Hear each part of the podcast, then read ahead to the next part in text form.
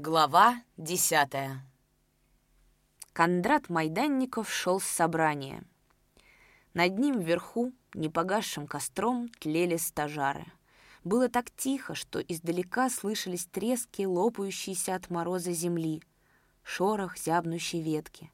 Дома Кондрат зашел на бас к быкам, подложил им в ясли скудную охапку сена, вспомнив, что завтра вести их на общий бас, набрал огромное беремя сена, вслух сказал. «Ну вот и расставание подошло. Подвинься, лысый. Четыре года мы, казак на быка, а бык на казака, работали.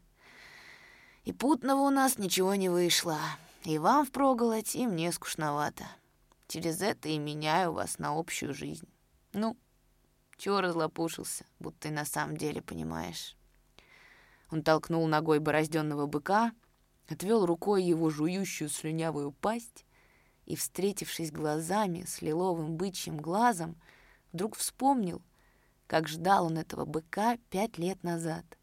Старая корова тогда приняла бугая так скрыто, что ни пастух, ни Кондрат не видели. Осенью долго не было заметно по ней, что она огулялась.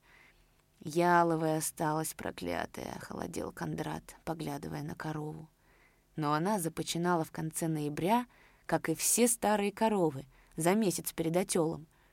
Сколько раз к концу Филипповок холодными ночами Кондрат просыпался, как от толчка, и, всунув ноги в валенки, в одних подштанниках бежал на теплый баз смотреть, не отелилось ли. Давили морозы, телок мог замерзнуть, едва лишь облизала бы его мать. Под исход поста Кондрат почти не спал. Как-то Анна, жена его, утром вошла повеселевшая, даже торжественная. Старая жила уж отпустила. Должно, ночью будет. Кондрат прилег с вечера, не раздеваясь, не гася огня в фонаре. Семь раз вышел он к корове, и только на восьмой, уже перед светом, еще не открыв дверцы на коровий бас, услышал глубокий трудный стон. Вошел, Корова опрастывалась от последа, а крохотный белоноздрый телок, уже облизанный, шершавый, жалко дрожащий, искал похолодевшими губами вымя.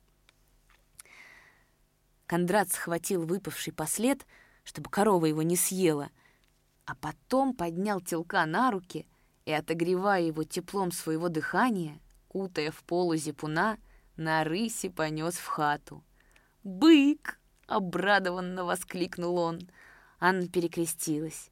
«Слава тебе, Господи!» — оглянулся милостивец на нашу нужду. А нужды с одной лошаденкой хватнул Кондрат по ноздре. И вот вырос бык, и добре работал на Кондрата, летом и в зимнюю стужу, бесчисленное количество раз переставляя свои клешнятые копыта по дорогам и пашням, волоча плуг или арбу.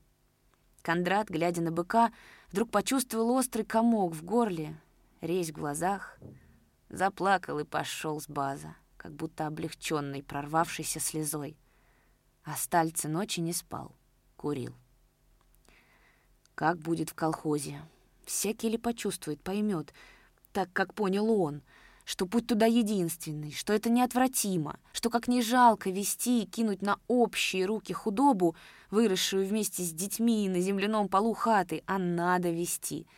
И под люку жалость эту к своему добру надо давить и не давать ей ходу к сердцу. Об этом думал Кондрат, лежа рядом с похрапывающей женой, глядя в черные провалы темноты, невидящими, ослепленными темнотой глазами. И еще думал, а куда же ягнят козлят сведем? И тем хата теплая нужна, большой догляд. Как их враженят разбирать, ежели они все почти одинаковые? Их и матеря будут путать, и люди. А коровы, корма как свозить?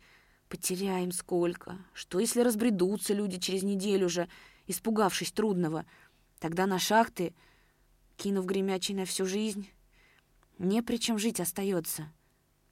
Перед светом он забылся в дреме, и во сне ему было трудно и тяжело. Нелегко давался Кондрату колхоз. Со слезой и кровью рвал Кондрат пуповину, соединявшую его с собственностью, с быками, с родным паем земли.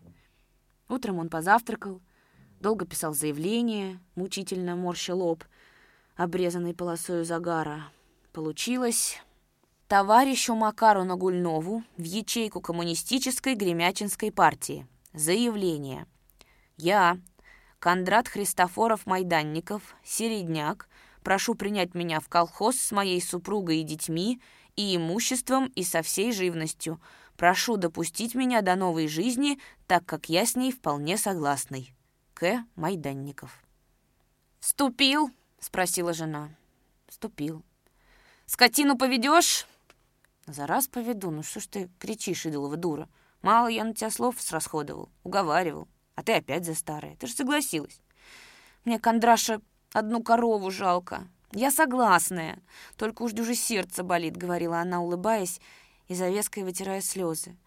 Следом за матерью заплакала и Христишка, младшая четырехлетняя девчушка. Кондрат выпустил с база корову и быков, обратав лошадь, погнал к речке. Напоил. Быки повернули было домой, но Кондрат, с закипевшей на сердце злобой, наезжая конем, преградил им дорогу, направил к сельсовету. Из окон, не отходя, глядели бабы, казаки поглядывали через плетни, не показываясь на улицу. Не по себе стало Кондрату. Но около совета увидел он, свернув за угол, огромную, как на ярмарке, толпу быков, лошадей, овец. Из соседнего проулка вывернулся Любишкин. Он тянул взналыганную корову, за которой поспешал телок, сболтавшийся на шее веревкой. «Давай им хвосты свяжем и погоним вместе», — попробовал шутить Любишкин, а сам по виду был задумчив, строг. Ему с немалым трудом удалось увести корову. Свежая царапина на щеке была тому свидетельством. «Кто это тебя шкарябнул?» «Ай, греха не скрою, баба!» Баба-чертяк кинулась за корову. Любишкин заправил в рот кончик уса, недовольно цедил. «Пошла в наступ, как танка. Такое у нас кроворазлитие вышло возле базы. От соседей стыду теперь не оберешься. Кинулась с чаплей, не поверишь. А, говорю, красного партизана бить? Мы, говорю, генералам и то навтыкали. Да черка ее за виски. Со стороны кто глядел, ему, небось, спектакля. От сельсовета тронулись во двор к тетку. С утра еще двенадцать середняков, одумавшись за ночь, принесли заявление, пригнали скот.